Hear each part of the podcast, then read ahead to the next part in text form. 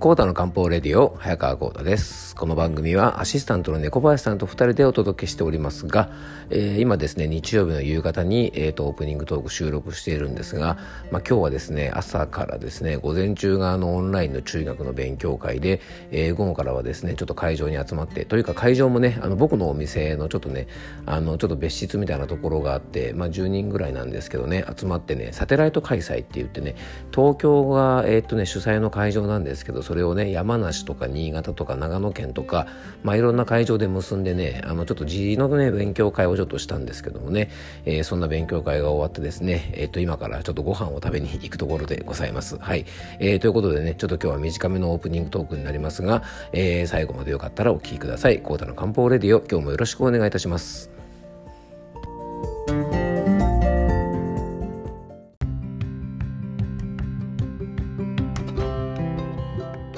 はいそれでは今日の本題に入っていきましょう。えー、皆さんねいかがでしょうか？あの皆さんの周りで、えー、ちょっとね変な人が増えたりしていませんか？大丈夫でしょうか、ね、なんかいきなりあの突拍子もない、ね、導入なんですけども例えばねあの職場で変な問い合わせが増えたとかちょっと変わったお客さんが来たとかねまああの変な人って言ってもですねあの志村けんのねあの変なおじさんのようなね、まあ、本当にやばい人とかね、まあ、犯罪とかをするような人ではなくてなんかよくわかんない問い合わせをしてきたりとかなんか変な、まあ、クレーマーみたいなね、まあ、クレーマーは嫌ですよね、まあ、変なクレームとかですね。あとあのそんな感じで実はね春という季節はちょっとね変わった人が増える時期なんですねでこれはね一般的には迷信のようなものあの春の陽気に誘われて能天気な人が増えるとかねあのおかしなことをする人が増えるんじゃないかというねイメージだけなのかもしれませんがあの漢方的な考え方とかね春に起こる体調変化を考えるとあながちね迷信とは言い切れない部分があると思うんですね。で少し落ち着いてきましたがあの春といえばね黄砂とか花粉によるアレルギーの季節ですよね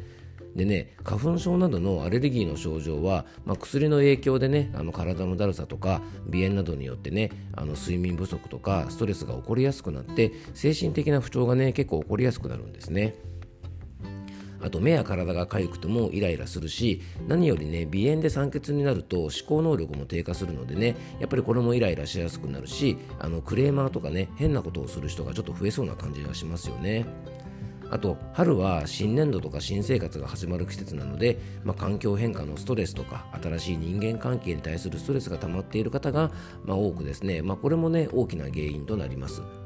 さらに春はね、えー、気温や気圧、えー、天候変化も激しくて、まあ、自律神経が乱れやすくなりますあの穏やかで過ごしやすい時期に感じますがここ数日のようにね夏日になったりとか、まあ、急にね肌寒くなったりして、まあ、急激な環境変化というのはですねこれ僕たち動物にとってもね大きなストレスですよね。まあ、こういう変化が睡眠や食欲精神状態などに影響を与えるので、まあ、体調不良を起こしやすい、ね、心のバランスが崩れちゃうなんてこともね、えー、あると思います。そしてね漢方的な見方なんですが春というね季節は万物が芽を出してね成長し始める時期。で動きのない冬から変化の時期物事が動く時期と漢方では考えられます。でもともとね漢方では五臓というですね内臓の機能ね関心脾肺腎と季節ねあとそれに5つの感情怒り喜び思い煩い悲しみ恐れといったですね、まあ、そういったものと季節ね、春夏秋冬と土曜というね5つの季節がつながっていると考えていて、えー、季節の変化が人間の体とか心に影響を与えると考えられているんですね。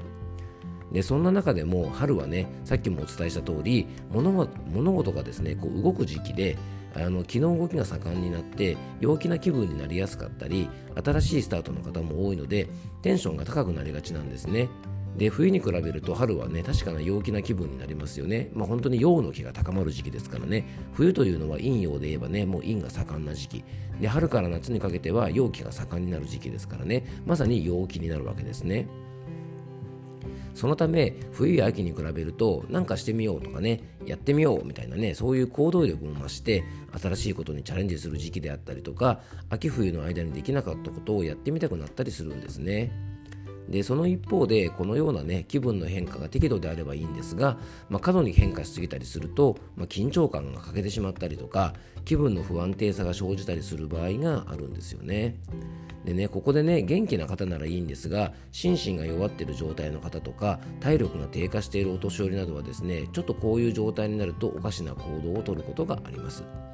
まあ、これはね漢方的には春はね頑張らないといけない時期なんですね、まあ、その力で肝の力が不足したり肝の元気不足でね肝気の不足なんていう状態になったりするとあの肝はねストレスや感情であのそういう変化に弱くてですねあの春の、ね、気候変化に対応するためにあの頑張る五臓の一つなんですがねこの肝気というものが不足するとちゃんと肝が働かずに情緒を司るですね肝の弱りが起こるわけですね。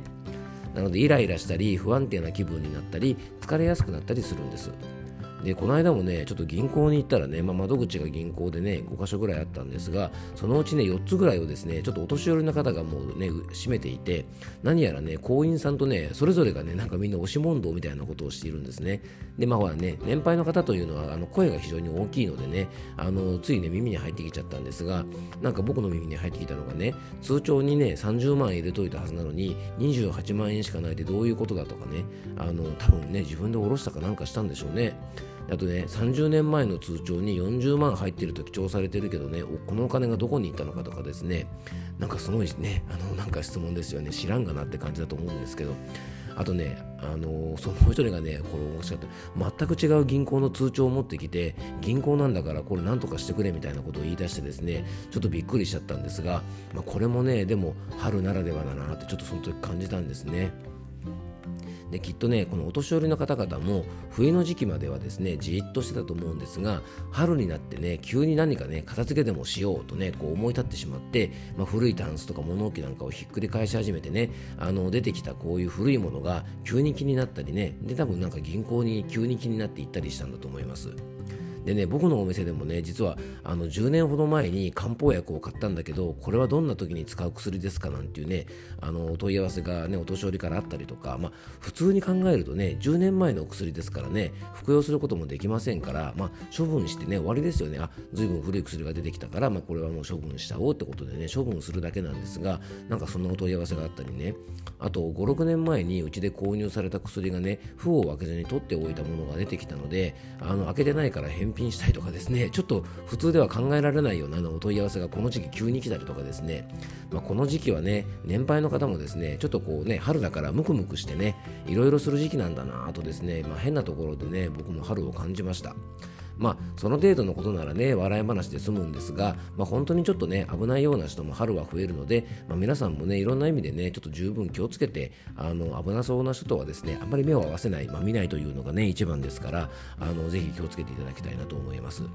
まあ、今日はですね、まあ、春になるとちょっと変な人が増えるので、まあ、その変な人が増えるのはなぜかということをですね、えー、ちょっと体の仕組みと漢方的な仕組みでね、えー、ちょっと考えてみましたあの少しでも役に立てば嬉しいなと思います。